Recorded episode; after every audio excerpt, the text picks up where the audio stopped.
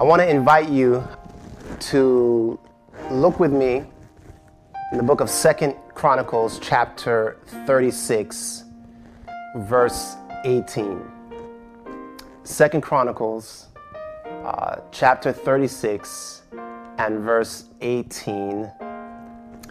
The Bible says, And all the vessels of the house of God, great and small, and the treasures of the house of the Lord, and the treasures of the king, and of his princes, all these he brought to Babylon.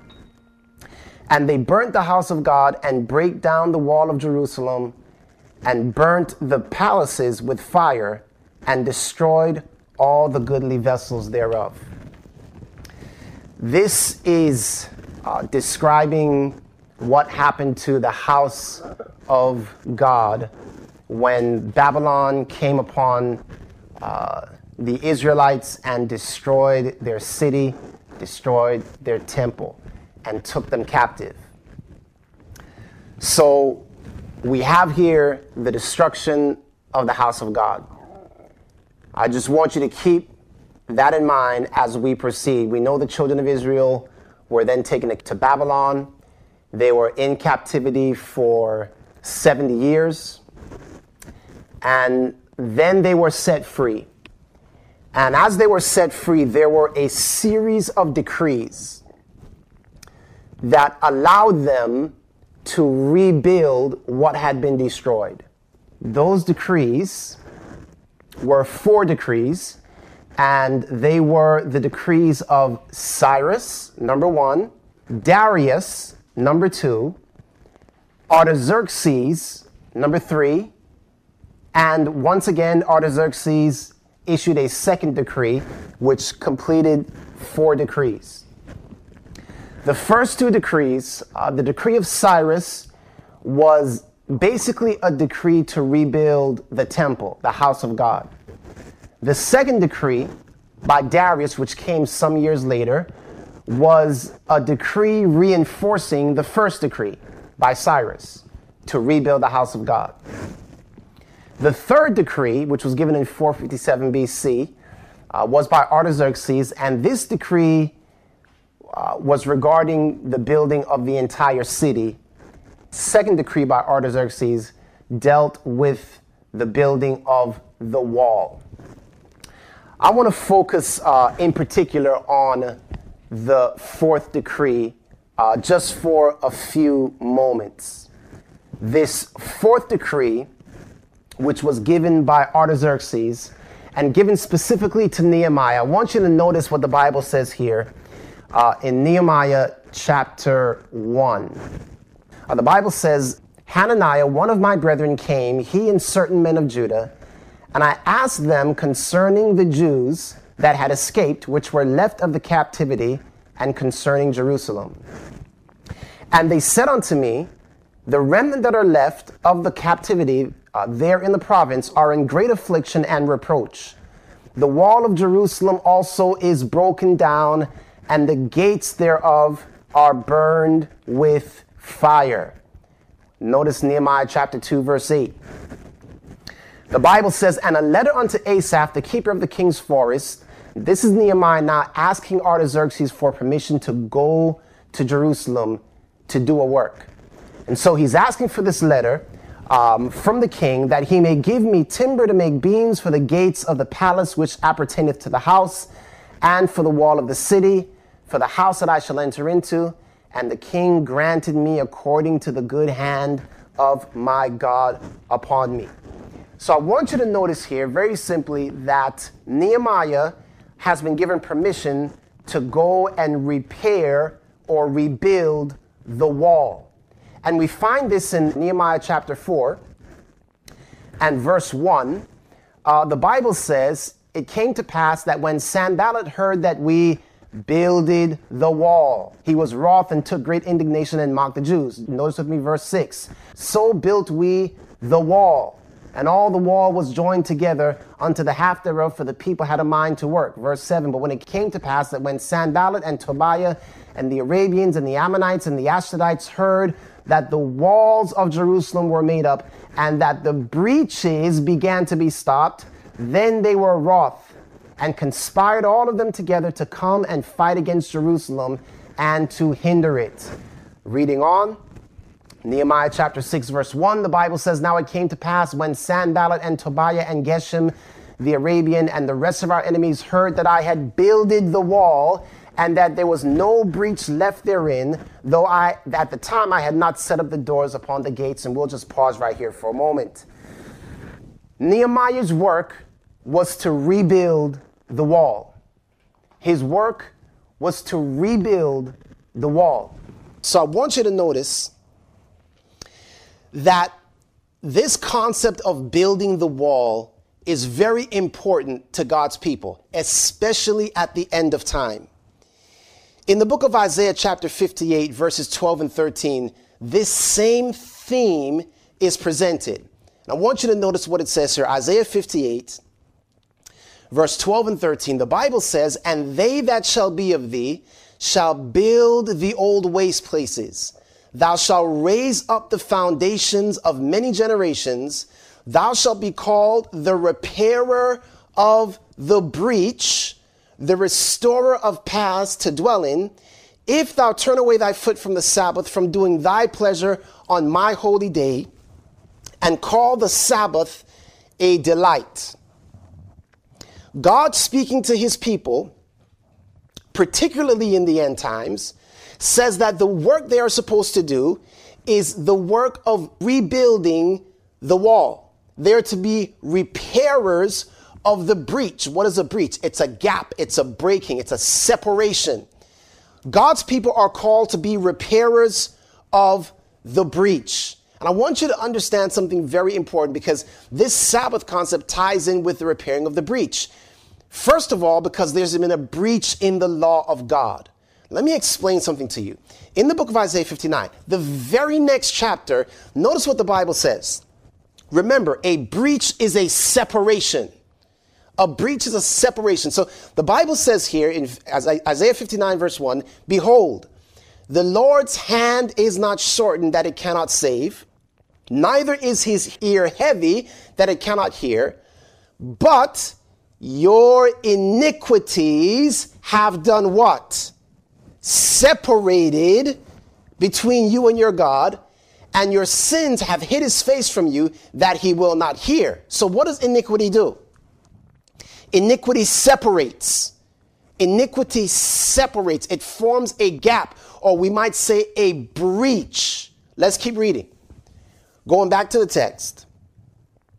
Verse 3 For your hands are defiled with blood, and your fingers with iniquity. Your lips have spoken lies, your tongue has muttered perverseness.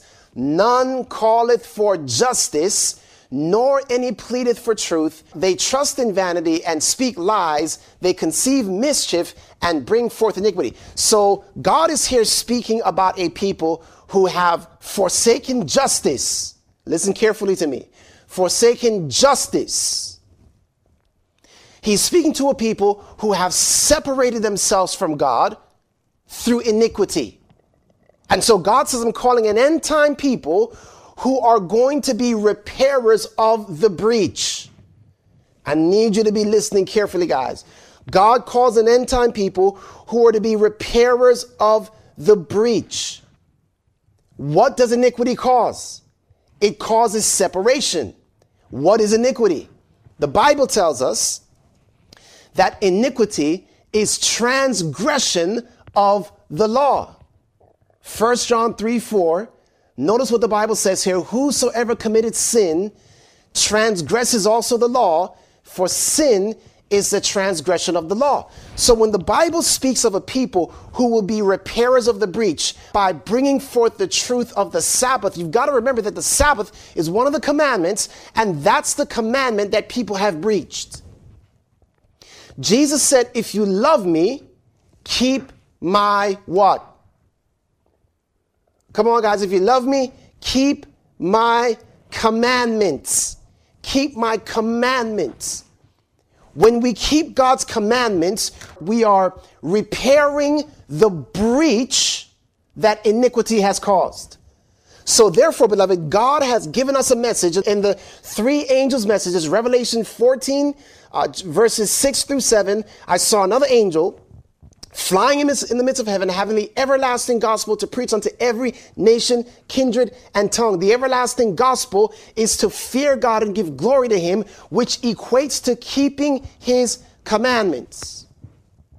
That is the message that God has called us to. He has called us to bridge the gap or build the wall. All right. If you're following so far, give me an amen. Let me know that you're with me. Because I'm going to share something with you now that you may not have considered before. Because you see, before Nehemiah could build the wall, before he could repair the wall. Remember, there was a decree given that gave Nehemiah the permission to build the wall. We have paralleled that decree, that fourth decree, to God's end time people going out into the world and preaching the Sabbath message. But before Nehemiah could have built the wall, there had to be a decree before that focused on the city. So I'm just going to pause for a second here. You'll remember that we said there were four decrees. The building of the wall was the fourth decree. It was the last decree. Nehemiah could not have focused on a wall if they had not first began repairing the city. So come with me. I want you to see this decree. So we're going to go to the book of Ezra, Ezra chapter 7, and I want you to notice what the Bible says here. The Bible says Artaxerxes, king of kings, unto Ezra the priest. Now remember, the fourth decree involved Nehemiah. It was Artaxerxes giving a decree to Nehemiah. But the third decree was Artaxerxes giving a decree and Ezra carrying out that mission. So let's see what it says. So it says there, Artaxerxes, king of kings, unto Ezra the priest, a scribe of the law of God of heaven, perfect peace, and at such a time, I make a decree that all they of the people of Israel and of his priests in my realm, which are minded of their own free will to go up to Jerusalem, go with thee. Notice verse 25. And thou, Ezra, after the wisdom of thy God that is in thine hand, set magistrates and judges, which may judge all the people that are beyond the river, all such as know the laws of thy God, and teach them that know them not. All right. Watch this now. This third decree dealt with the rebuilding of the city. It dealt with creating order in the city. I need you to follow this, guys. Because if the fourth decree means that God's people must preach the Sabbath message, then I'm going to suggest to you that the third decree is suggesting to us that before we can tell people about the Sabbath, I'm just going to wait for a second. Before we can convince people effectively, efficiently that the Sabbath commandment must be kept, we must first deal with the issues of the city. Hold on. Pastor, are you saying that we need to, as a church, be out there in our communities helping to repair the breaches in our communities? Yes, yes, beloved, there are breaches in our communities. And before we can go to them with the Sabbath message and say, look, keep the Sabbath, we've got to show that we care about their issues. I thought you might follow that. We've got to show, listen carefully, we've got to show that we are not just repairers of the wall, but we are repairers of the city because that's what the Israelites had to do. They had to repair the city. And I want you to notice, in case you think, oh, that's not our issue, that's not our problem. Listen, Isaiah 58 and verse 6. The Bible says here, is not this the fast that I have chosen? This is the same chapter that's talking about the Sabbath, guys. Is not this a fast that I've chosen? To loose the bands of wickedness, to undo the heavy burdens. Let me ask you, is there wickedness in our cities? What do you think? Yes or no? Are there people in our communities that have heavy burdens? Yes? I think you would agree. Yes, yes. There are people in our cities, in our communities that are heavy burdened. Let's keep going it says to loose the bands of wickedness, to undo the heavy burdens, and to let the oppressed go free. Let me ask you, beloved, do we have people that are oppressed in our communities? What do you think? Yes? Yeah, I think so. Listen carefully, guys. Before the decree went forth for Nehemiah to build the wall, the city had to be focused on first. Let's go back to the text. Let's see what else it says. Is it not to deal thy bread to the hungry, and that thou bring the poor that are cast out to thy house? When thou seest the naked, that thou cover him, that thou hide not thyself from thine own flesh, then shall thy light spring forth as the morning, and thine health shall spring forth speedily, and thy righteousness shall go forth before thee, and the glory of the Lord shall be thy reward. In other words, beloved, God says, listen, if you're going to be an effective repairer of the breach in walls, you have to first be an effective repairer of the breach in the city. You got to be an effective repairer of the breach in the community. Because if they don't see that you care, if they don't see the gospel in action, they're not going to listen to you.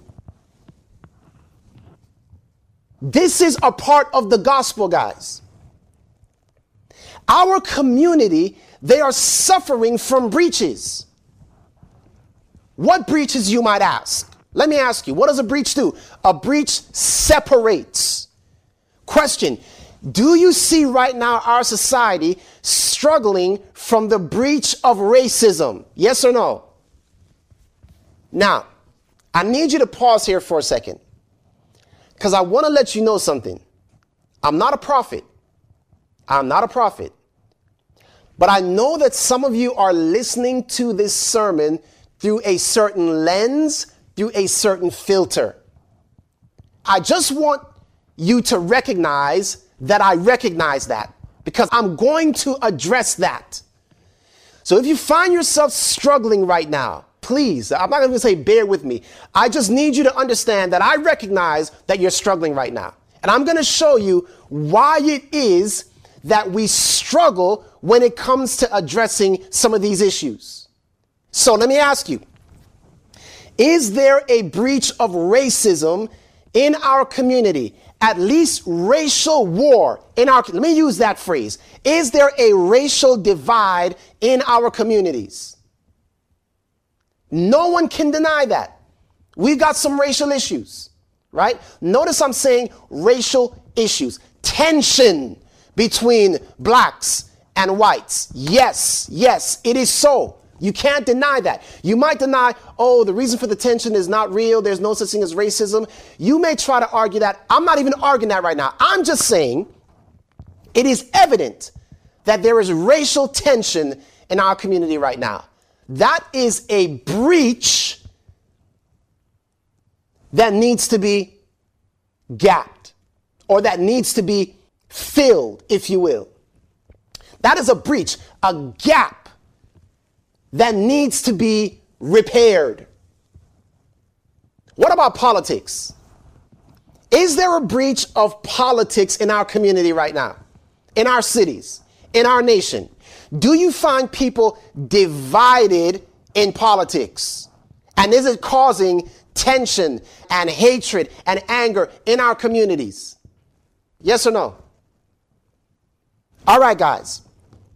So we've got a breach of racism or, or, racial tension. We've got breach of politics. We've got a breach of hatred. The love of many is waxing cold. And beloved, I need you to listen to me. As Adventists, among all people, as Christians, we should have the answer. Because the gospel is about repairing breaches. So while the world is trying to figure out how do we solve this issue or this issue or that issue, more than any other people, the repairs of the breach should be front and center with this is how you deal with these issues. Are you with me right now?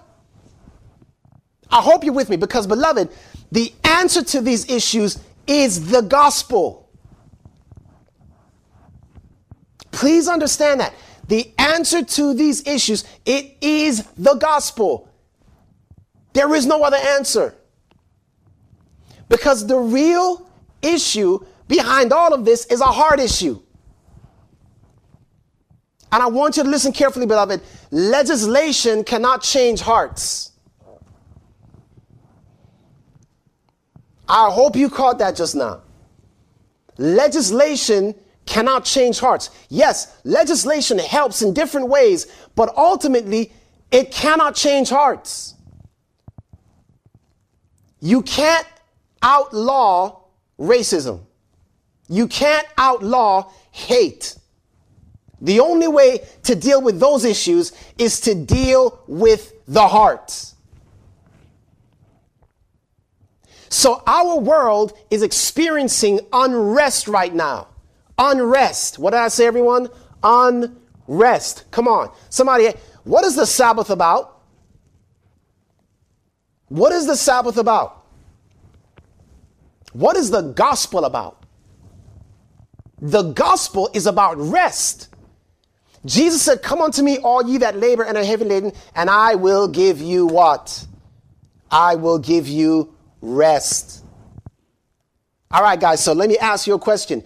If God says, I can give you rest, and the world, the community, our cities are struggling with unrest, what people above every other people on the planet should have the answer to this unrest?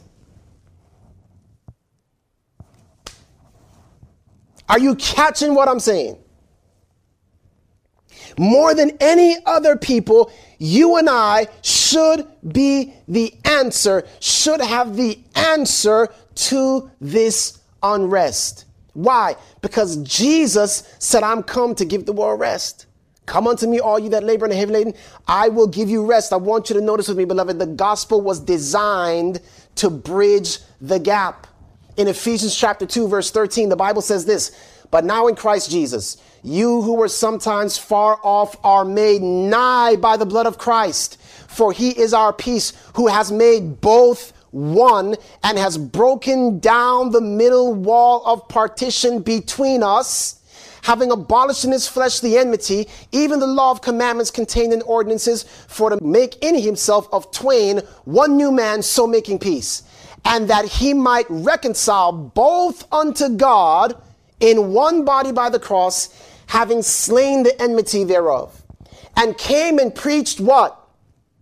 Peace to you which were far off and to them that were nigh. The whole mission of Christ was to be a, hmm, a repairer of the breach. So, beloved, before we can effectively go out and fulfill that commission of repairing the Sabbath breach, we must first understand that God calls us to repair the breaches in our communities. So, Christ ministered to the needs of the people and then bade them follow me. Are you with me so far? Listen carefully, beloved. I'm going to say something. Listen carefully. The religious right, they're looking for answers. Because they have skewed the Bible, the answers that they are presenting are not the right answers. The liberal left, they're looking for answers. But because they have sought answers without the word of God, guess what? They don't have the right answers.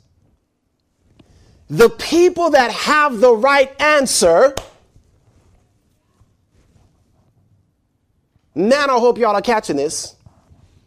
The people that have the right answer are the people of God who uphold the word of God. Not those who are twisting the word of God and not those who are rejecting the word of God. Both of them are looking for, are legitimately looking for answers, guys. Listen, we need, as Christians, we need to stop. Let me say it this way the religious right, they're looking for answers ignorantly. They don't understand. They're not like, hey, we want to serve the beast from the earth. We like that. They're not doing that. They're not thinking we're doing something evil.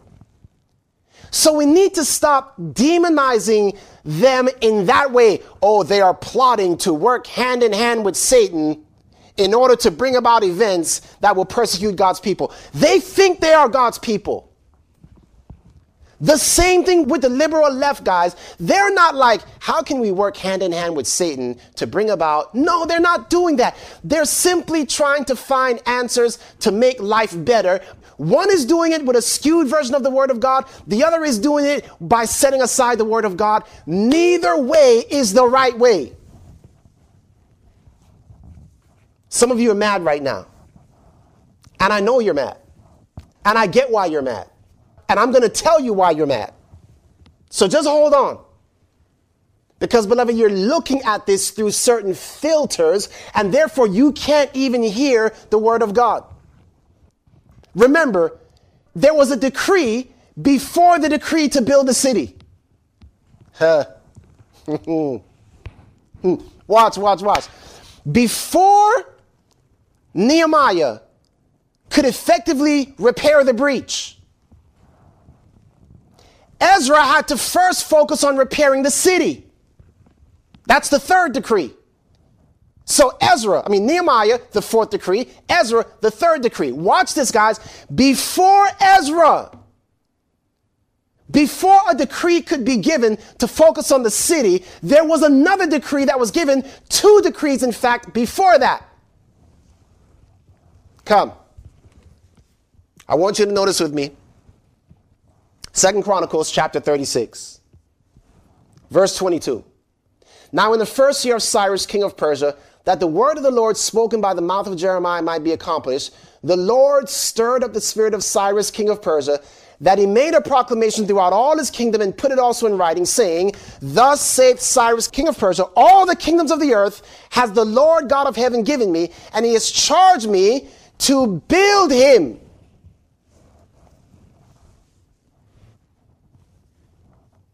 Yeah, I'm pausing. Yeah, I'm pausing. He has charged me to build him what, everyone? A house in Jerusalem, which is in Judah. Who is there among you of all the people? The Lord his God be with him and let him go up. That word build, it means repair. Remember, the house of God had been broken down, had been destroyed. So, watch this, guys. Before they could repair the wall,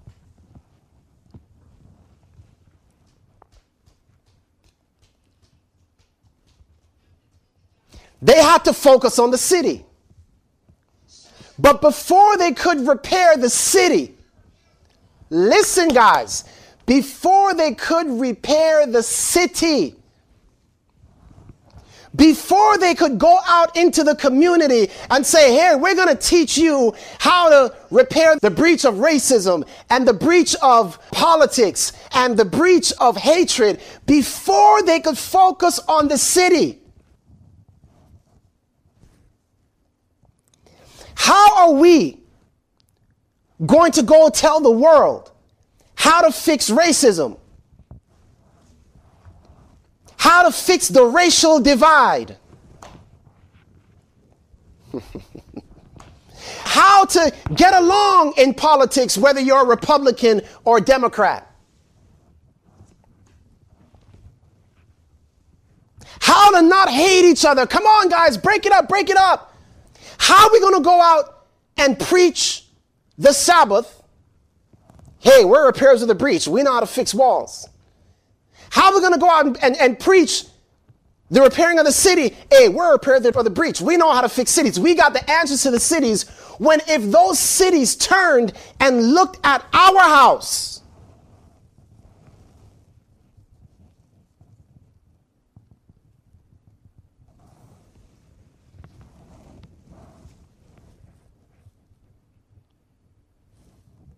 What does our house look like? I want you to note the order, guys. The first decree build my house, repair it, repair it. If you want to be an effective repairer of the breach out in the community, if you want to be an effective repairer of the breach for the wall, you must first be an effective repairer of the breach in your church. Because you see, beloved, to the degree that we are effective repairers of the breach in our church, to that degree will our message be effective in the cities.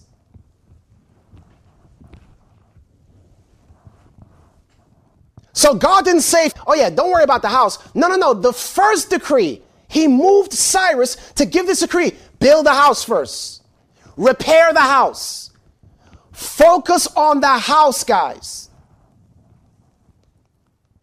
When I look at the house, I'm like, hmm.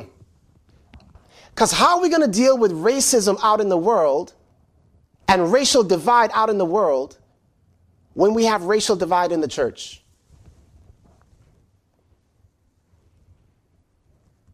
How? Tell me, guys. That's why we are silent in the city.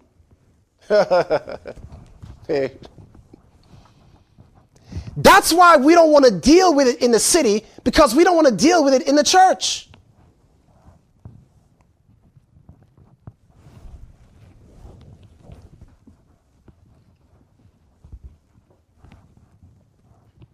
We have racial divide in the church. We have political divide in the church. To where when a message is preached, it is now so bad that when a message is preached, we are either looking at it through Democratic eyes or Republican eyes.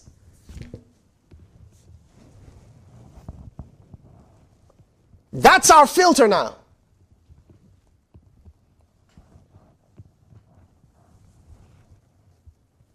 Yeah, guys. How are we going to address the issues in the world? We don't address the issues in the world. Why? Because we have them in our church and we can't even fix them in our church. So that's why we have nothing to say in the cities. That's why we are silent. That's why we can't talk about it. That's why we don't want to talk about it because the house still has breaches.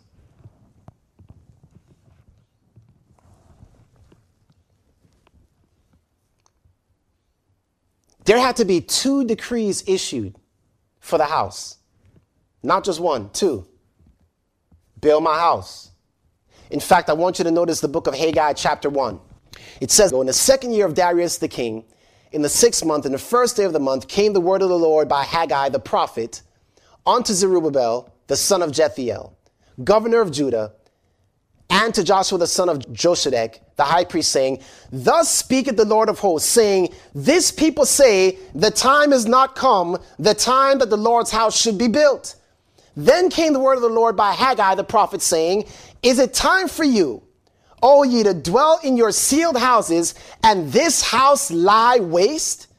Now therefore, thus say the Lord of hosts, Consider your ways. You have sown much and bring in little. You eat, but you have not enough. You drink, but you are not filled with drink. You clothe you, but there is none warm. And he that earneth wages, earneth wages to put them in bags with holes. Thus saith the Lord of hosts, consider your ways. Go up to the mountain and bring wood and build a house, and I will take pleasure in it, and I will be glorified, saith the Lord.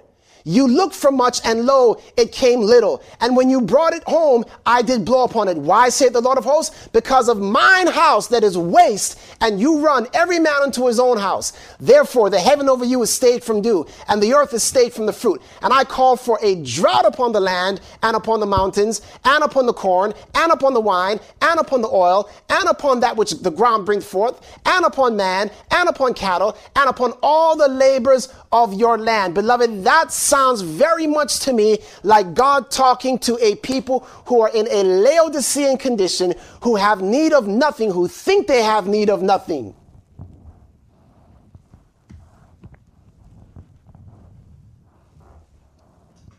My house, my house, look at the condition of my house. That's the Laodicean message, guys. This is what God is saying. Please notice it again with me. Revelation chapter 3. You've read this verse many times, but notice what it says. Revelation chapter 3. The Bible says here, here we go. I know thy works, that thou art neither cold nor hot.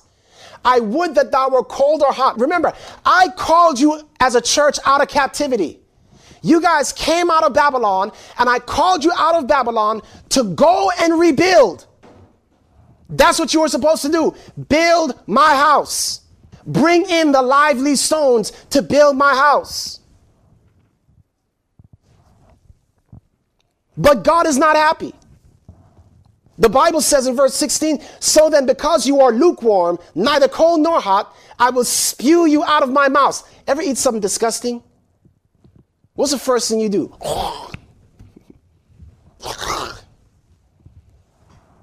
Might I dare say that Christ is disgusted? He is disgusted. Let's keep reading. Because you say, I'm rich and increased with goods and have need of nothing, and knowest not that thou art wretched, miserable, poor, and blind. I want you to focus on that word for a moment blind. We're going to come back to that. Blind and naked. I counsel thee to buy of me gold tried in the fire, that thou mayest be rich, and white raiment, that thou mayest be clothed, that the shame of thy nakedness do not appear, and anoint your eyes with eye salve, so that you can see. Beloved, the problem with many of us is we are seeing through a particular filter that is now distorting and corrupting the Word of God. To where we can't even hear God's message anymore without seeing it through a particular lens a racial lens, a political lens. Yeah, yeah. Come on, I need you to see this, guys. I want you to follow this, okay? Disgusted. Is Jesus disgusted? Is he disgusted? I want you to listen to these words. It's found volume 1 Sermons and Talks page 114. What is the matter? They, Laodicea, have left their first love. So then, because thou art lukewarm, I will spew thee out of my mouth. What does he mean by that?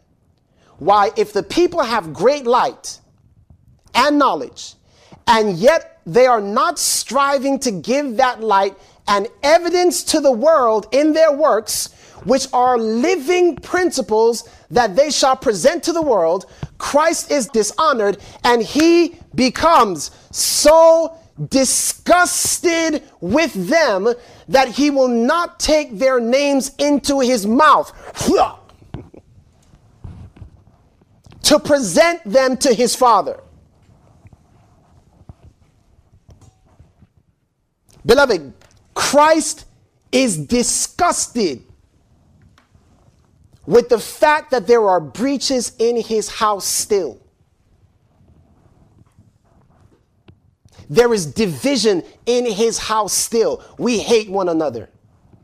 I'm not going to dress that up for you guys. You know, oh no, I don't hate you. I just don't like you. No, no, no, no, no, no.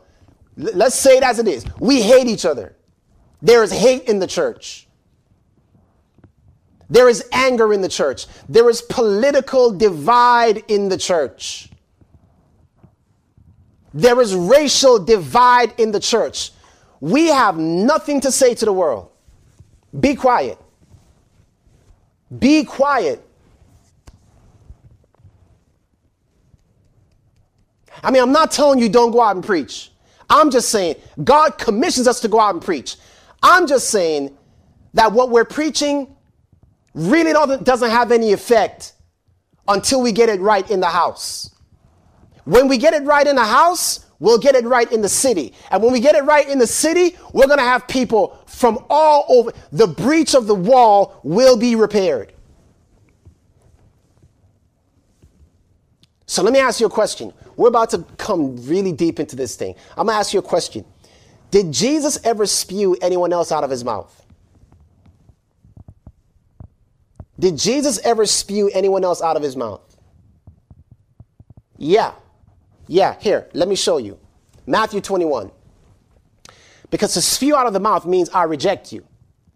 I reject you. I want you to notice with me Matthew 21, verse 42. Jesus saith unto them, Did you never read in the scriptures, the stone which the builders rejected, the same has become the head of the corner?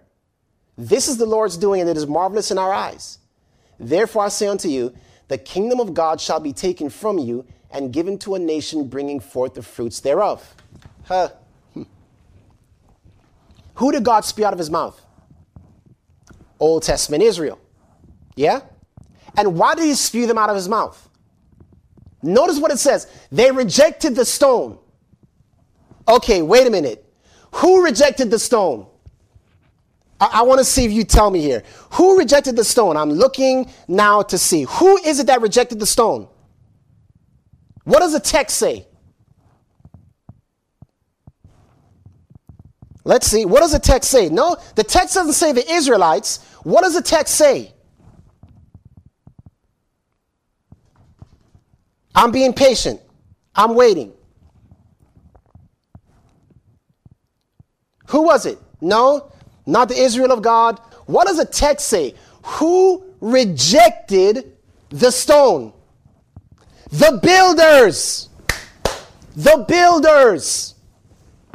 The builders. the ones that were supposed to build the house. They rejected the cornerstone, the foundation of the house. In other words, beloved, the builders leave Christ out of the picture, and as a result, God says, I spew out of my mouth. They rejected the cornerstone. Oh, yeah, they had a message, but Christ wasn't included in that message. So they rejected the cornerstone, nailed them to the tree, and went on building the house without the cornerstone.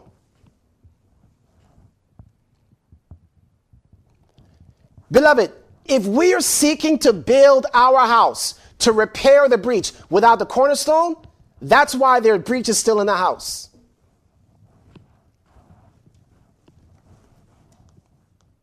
Watch this. Watch this. Matthew 13. I want you to notice this. Matthew 13. We're going somewhere with this, guys. Just hang on. We're going somewhere. Matthew 13. It says, Therefore I speak unto them in parables, because they, seeing, see not, and they, hearing, hear not.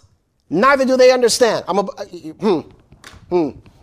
In them is fulfilled the prophecy of, of, Isaiah saying, You shall hear and shall not understand. You shall see and shall not perceive. For this people's heart is wax gross, their ears are dull of hearing, and their eyes are closed. Lest at any time they should see with their eyes and hear with their ears, and should understand with their heart and be converted, and I should heal them. What is Jesus talking about here? How is it that you see but don't see? Or hear but don't hear? How does that happen? Come, come. Genesis 3, verse 6 the Bible says here, speaking of Adam and Eve, when they're about to fall, Genesis 3, verse 6, and when the woman saw that the tree was pleasant to the eyes, she took of the fruit and did eat thereof, and gave it to her husband, he did eat. And notice verse 7 the eyes of them both were opened. Let me ask you a question Were Adam and Eve's eyes open before they sinned? Of course they were open. How did she see the tree that it was good for food? Of course her eyes were open. So when the Bible says their eyes were open, it's not talking about these eyes, it's talking about this eye. Satan changed the way they saw things. So when her eyes were open, she now sees that the tree, the fruit, is good for food. Oh, yeah, this is, yeah, how did I not see that before? You want to know what's happening here? Eve's carnal mind is now opened. Notice what the Bible says here Romans chapter 8. Romans chapter 8, verse 5. For they that are after the flesh do mind the things of the flesh but they that are after the Spirit, the things of the Spirit. For to be carnally minded is death, but to be spiritually minded is life and peace. Watch this, because a carnal mind is enmity against God. It is not subject to the law of God, neither indeed can be. So then they that are in the flesh cannot please God. Why? Because those that are in the flesh see things, see things through the flesh.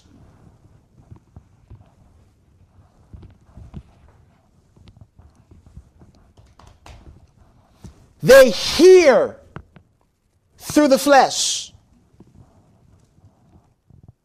I need you to understand this, beloved, because listen carefully. The Bible tells us this in Ephesians chapter 6, verse 10. The Bible says this Finally, my brethren, be strong in the Lord and in the power of his might. Put on the whole armor of God that ye may be able to stand against the wiles of the devil. For we wrestle not against flesh and blood.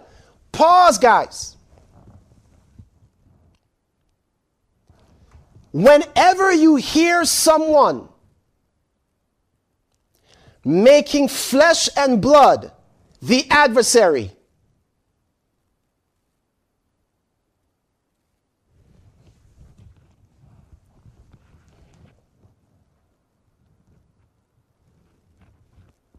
Whenever you hear someone focusing on flesh and blood versus the spiritual entity behind it,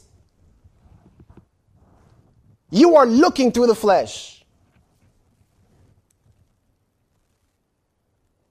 The Jews, as Jesus is speaking and preaching, think about it. How many of you would love to hear Jesus preach? Let me see your hands, your uh, digital hands, if you would love to hear Jesus preach. What an experience that would be, right?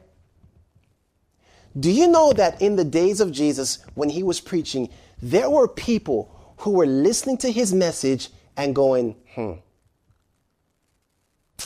this brother's off.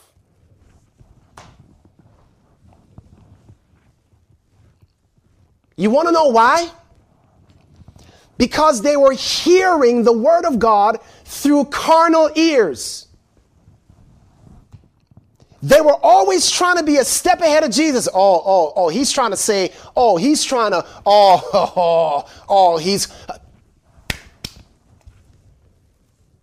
So they could never hear the word of God just for the word of God. They heard it through filters. Let me demonstrate. Watch this. John 11. John 11, verse 47. Y'all need to see this. Some of you are about to hang up right now. Some of you are about to click leave right now. And that's okay. Let me just do it. John 11, verse 47. Then gathered the chief priests and the Pharisees a council and said, What do we do? For this man does many miracles. Now, let me just pause for a second. Can you imagine that? This guy's healing people. How are we going to stop him? They're so blinded by something. We don't know what that thing is yet.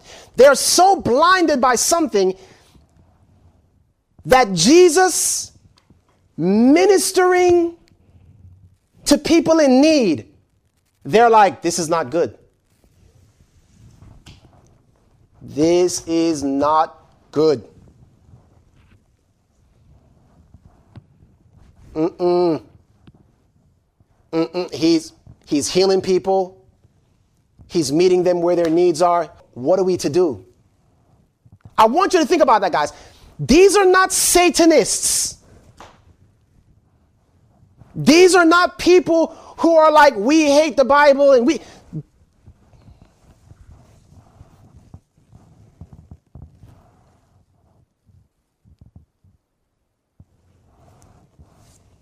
Let's keep going. Here you have people who claim to believe in God. This is not right. And on top of that, he's doing miracles. What are we to do? Watch this. Let's keep going. So, if we let him thus alone, all men will believe on him. Watch this now. Watch this, guys. And the Romans shall come and take away both our place and nation. And one of them said, one of them named Caiaphas, being the priest, the same year said unto them, Know you nothing at all, nor consider that it is expedient for us that one man should die for the people, that the whole nation perish not. Now pause for a moment. What's going on here? What is the main concern of this religious people? Let me see if you can tell me. I'm going to look in my responses. What is the main concern of this religious people? Let me see. I'm looking on Instagram. I'm looking on. What is it? What's their main concern? Come on. What's their main concern? The nation. Watch this, guys. Their love for the nation.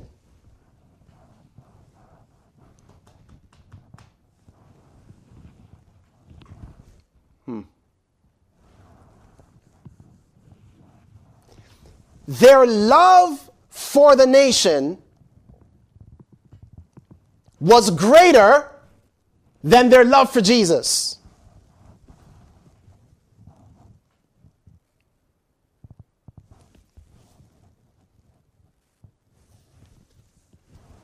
Are y'all catching this? Their love for the nation was greater than their love for Jesus.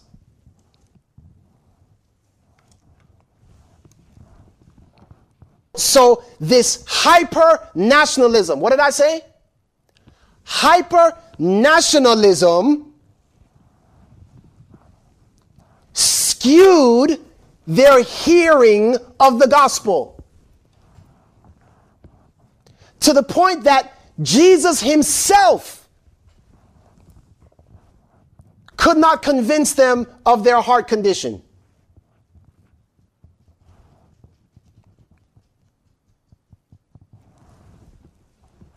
You guys, I'm not making this stuff up. It's right here in the text. Their main concern was preservation of the great nation. The blessed nation. The nation that was better than no other the greatest nation this world has ever seen.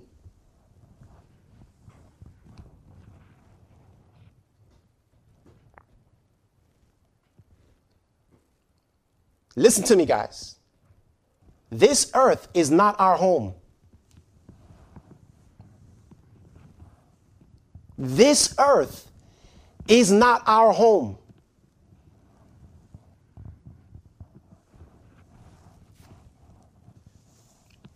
We are Christians before we are anything else.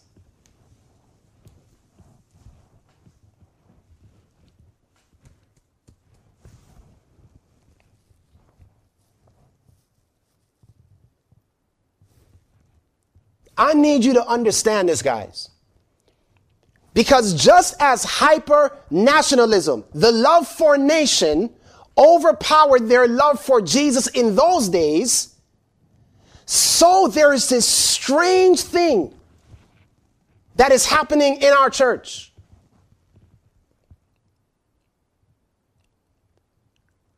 Where it appears that prophecy just doesn't matter anymore. It's not about prophecy, it's about the nation. And I got I need you to understand it, beloved. Don't get me wrong. Don't get me wrong. Let me just use the Bible. See, Revelation 13 11 tells us of this nation. And it tells us here, Revelation 13 11, I want you to notice it. I beheld, John says, I beheld another beast coming up out of the earth and he had two horns like a lamb, and he spake like a dragon.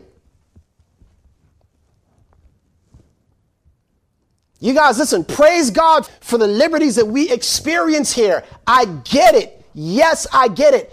But do not forget that this lamb like appearance is not really true.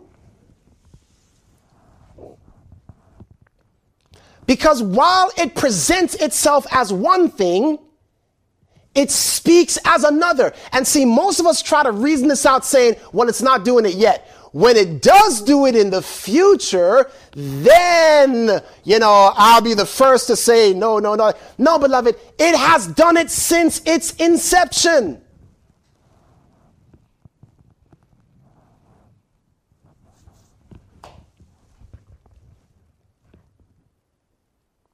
I need you to understand what I'm trying to say here, beloved. It has done it since its inception. This country, listen to me, is full of good because there are good people in this country. Amen.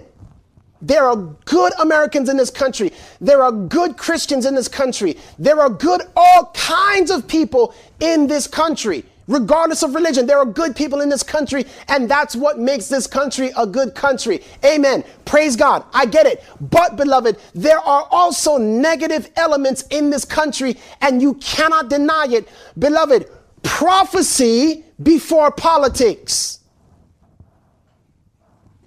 Some of you are just like, ha, ha, ha. No, beloved, get out of your political mindset even if just for a minute, if we can break through for just a minute and you can remember your prophetic roots, prophecy before politics. You know, we have a great time with the first beast. Yeah, that beast, everything about that beast is evil. First beast. 1,260 years, yeah, that beast, we had nothing good to say about that beast. That beast, that beast, that beast. But because the second beast looks like a lamb, all we want to do is focus on the lamb part and pretend that the dragon has not been a part of this beast from its very inception.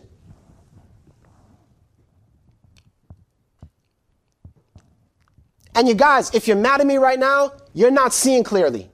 You're seeing through a political filter.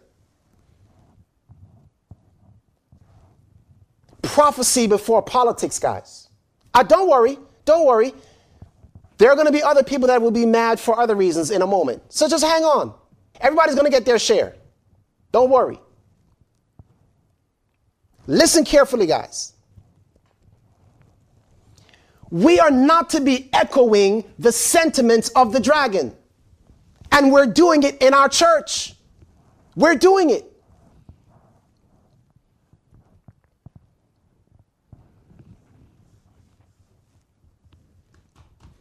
Now, watch this. Love for a nation, listen carefully, love for a nation can overpower hypernationalism. It will overpower your love for Christ. It's the same thing that happened to the Jews. Be careful, guys. Because the division that's happening in our church has become very, very political. We have moved aside prophecy in favor of nationalism. I know, you know, if you unfriend me, if you say, Pastor, I don't like you anymore, you have no reason to, because I still love you. I know some of you are on here right now. I'm looking at some of your comments right now. Some of you, you guys know who you are. We talked before. I still love you. I hope you still love me. Because I'm not trying to speak against you. I'm trying to speak against the enemy who is bringing division into God's church so that we can't repair the house and thus repair the city and thus be repairers of the breach in the wall. But watch this. Let's keep going. Check this out. Matthew 15, verse 6. Watch this, guys. Watch this. Ready? Ready? Here's the next part. Matthew 15, verse 6. Now at the feast, watch this, he released unto them one prisoner whomsoever they desired. And there was one named Barabbas, which lay bound with them that had made insurrection with him and had committed murder in the insurrection. And the multitude, crying aloud, began to desire him to do as him to do as he had done unto them. But Pilate answered, saying, Will ye that I release unto you the king of the Jews? For he knew that the chief priests had delivered him for envy.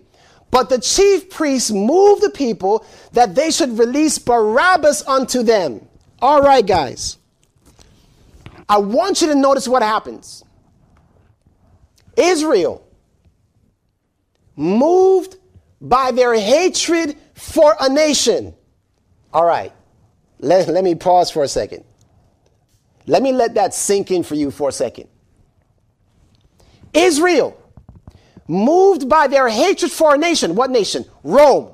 Pastor, what do you mean? Listen, Barabbas had been guilty of insurrection and murder in that insurrection. Who was he rising up against? Not his own people. He was rising up against a nation that the people hated Rome. So, watch this. On one hand, hyper nationalism, a love for the nation, listen carefully, overpowered their love for Jesus. On the other hand, their hate for a nation, we hate Rome. Rome is the oppressor. Rome does all these evil things to us. We hate Rome. We hate Rome. Rome oppresses us. Rome treats us unfairly. Listen carefully. Their hatred, they allowed hatred to settle in their hearts to where they began to excuse murder and insurrection on the premise that look at how Rome treats us. So we ought to do the same thing back to them.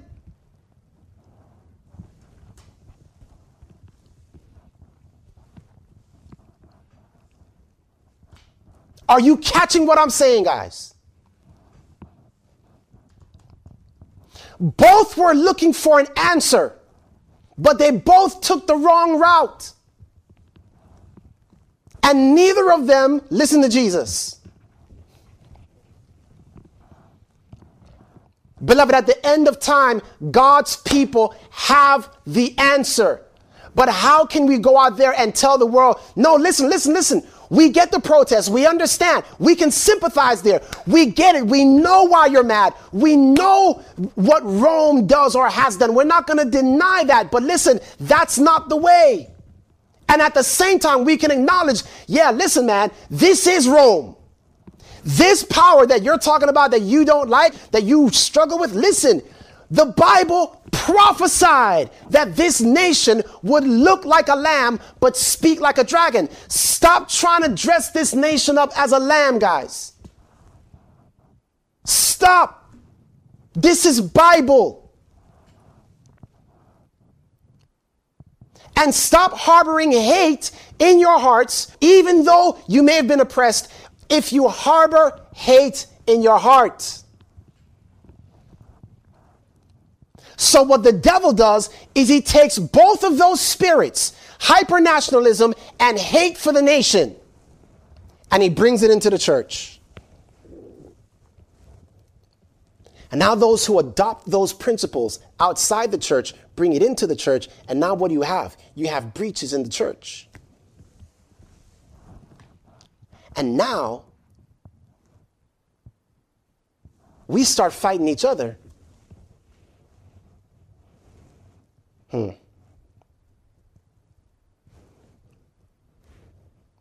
We start fighting each other. And while we're fighting each other, we're trying to go out to the world and tell the world, hey, we are the repairers of the breach. Come, keep the Sabbath. You shall find rest for your souls until we bring you into the church, into the midst of our battles. Make sure that you're on my side. Let me warn you against those church conservatives. Let me warn you against those church liberals. Let me warn you against those in our church who are this or those in our church who are that. And so we come in and we train people how to fight. We train them, hey, this is the side you take, this is the side you take. And we're just full of breaches.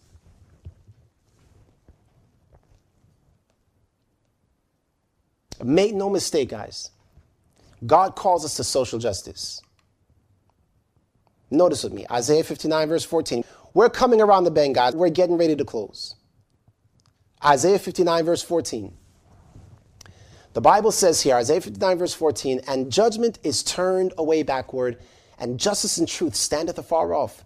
For truth is fallen in the streets, and equity cannot enter. Yea, truth faileth, and he that departeth from evil maketh himself a prey. And the Lord saw it, and it displeased him that there was no judgment. Beloved, listen to me. If you ever doubted before whether God wants his church to be involved in justice and in judgment in our society, you don't like the word social justice next to each other? Okay, God wants justice in our society. Whatever makes you feel better. Yes. Yes. Yes. But there is a right way. And beloved, we have to acknowledge when justice is not happening. So make no mistake about it. God needs us to speak. He needs us to repair the breach, but we cannot repair the breach because listen, guys, spiritual things are spiritually discerned. If I am listening to sermons through Democratic eyes and ears or Republican eyes or ears, I miss the message. I send mad faces. I see you. I tell the pastor he's getting political when it's not that he's getting political, it's just that, hey, I'm calling out your politicalness. Prophecy before politics, guys. I love you. I love you. Come on, you guys know I'm not mean. You know I'm not a mean guy. I love you. Look at my smile. See? I'm not mean. I love you. But I have to tell you the truth because I love you. That's all, guys. That's it.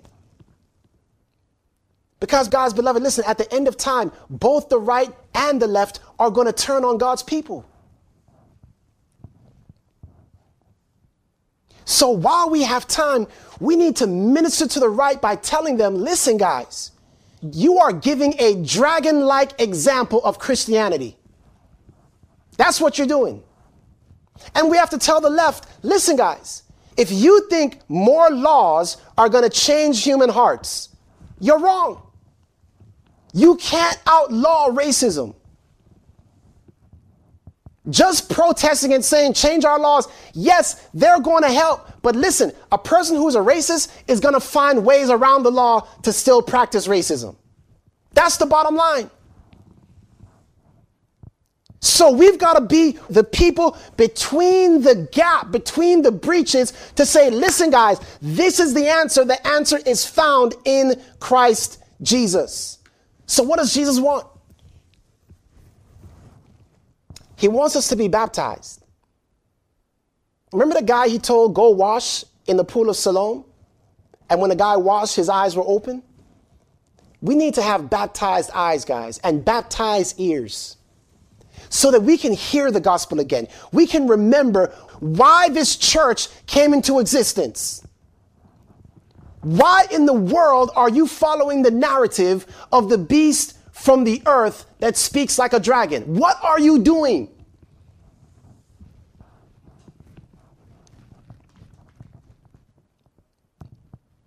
Why are you siding with the beast that rises up out of the abyss that says, we don't need the word of God? Let's not focus on the word of God. Listen, guys, listen to me. I see it on both sides. On one side, we just forget about our prophecy. Yes, yes, yes, America, we are the greatest, and that's all that matters. And God bless this nation and nation. And on the other side, what are we doing?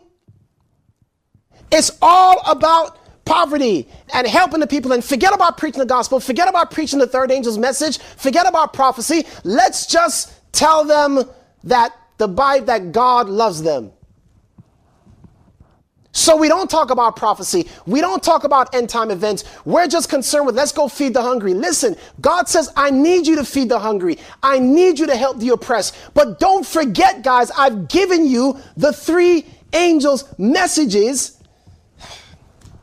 I don't know how much plainer I can make this.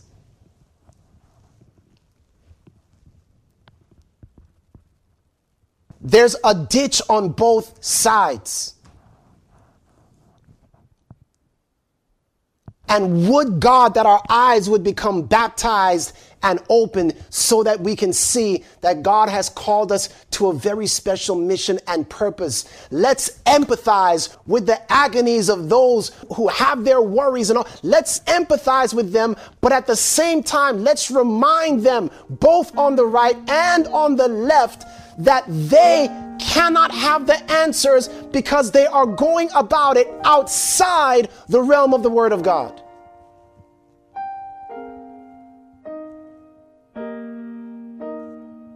Anoint your eyes with eye salve. That's what Jesus said. So you can see. So you can see clearly again. Because a lot of us are not seeing clearly. We have become so blinded by this world and the fights of this world that we have lost sight of our prophetic message. We have lost sight of the gospel.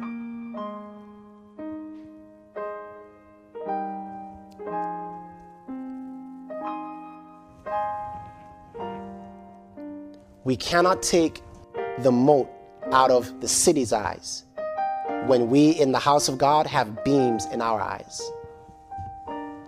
So, guys, I'm closing with this appeal. We got to get it together. We have to get it together. We have breaches in our own house. It's time to like address these issues it's time for us to be like, okay, why do we do things like this in the church? It's time for you to address your own heart. Why do I get mad? Why am I so angry? Why am I not empathizing? It's time to address these issues on a personal level and on a global level as a church. Why do we have a racial divide in our church?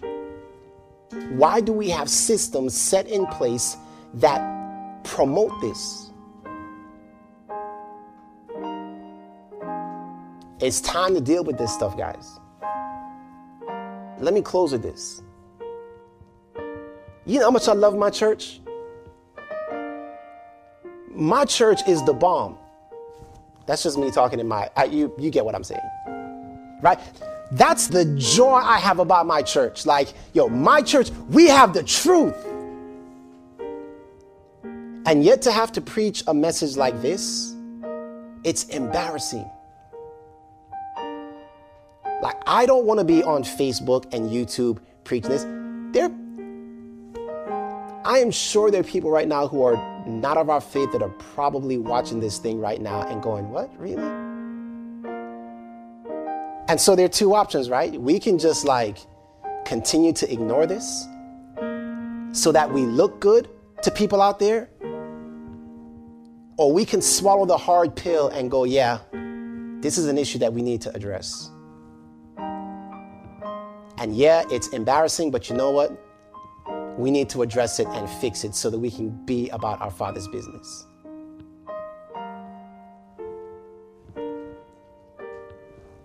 You guys, it's time to repair the breach. We are way overdue. Way overdue. It's time to repair the breach.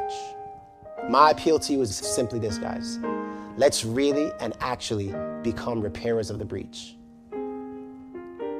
Let's do that now in house. Let's stop arguing the solutions of the world and let's start arguing the solutions of Christ. We have allowed the spirit of the world to enter into our church. You might as well say our church is, I'm not going to say it. Our world, our church, is just very similar to the makeup of our world right now. And it's sad. The same divide that is happening in the world happens in our church, and that's a sad commentary.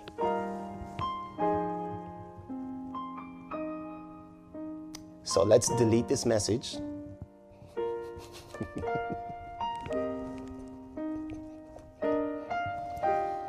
right, I don't want this to go viral. Last week's message, yeah, let's let that go viral. But this one, you heard it, just go ahead and don't, you know, I mean, share, but share discreetly, guys. Share discreetly. I love you. And I hope you love me too. Let's pray. Heavenly Father, help us to repair the breach. Lord, in this church, we have people that have unfriended one another on Facebook, unfriended one another in real life because of the spirit of the world entering into our church. Lord, we're asking that you would forgive us for allowing your house to have these breaches. And we're praying, Lord, that you would help us. Help us to finish the house so that our attention may be focused on the city, that we can bring this gospel message to the city, meet them where they are, minister to their needs, and then bid them follow you. Lord, it is amazing. It is mind blowing that these decrees dealing with the literal building of your kingdom, your house, and then the city, and then the wall, follow the very pattern of which you desire us to work. We need to get our house in order before we can go out there and help the world. And when we do help the world, we then invite them into your house and we surround them with the Sabbath. They keep your law, and the breach is repaired. Lord, we can't do that if we don't even know how to repair the breach amongst ourselves. So, Lord, may the conversation begin, and may it not just be a conversation, may it come from the very top down that as a church we would reform and become united with no gaps between us. We thank you, Lord for hearing and answering our prayer because we ask it in the precious and holy name of Jesus. Amen and amen. This message was recorded and produced by Power of the Lamb Ministries. Our mission is to help prepare God's people for the soon coming of Jesus Christ by pointing to the supernatural power of the Lamb of God that gives us the experience of victorious Christian living. For more information on our multimedia resources or inquiries on speaking engagements, please log on to our website at www.powerofthelamb.com.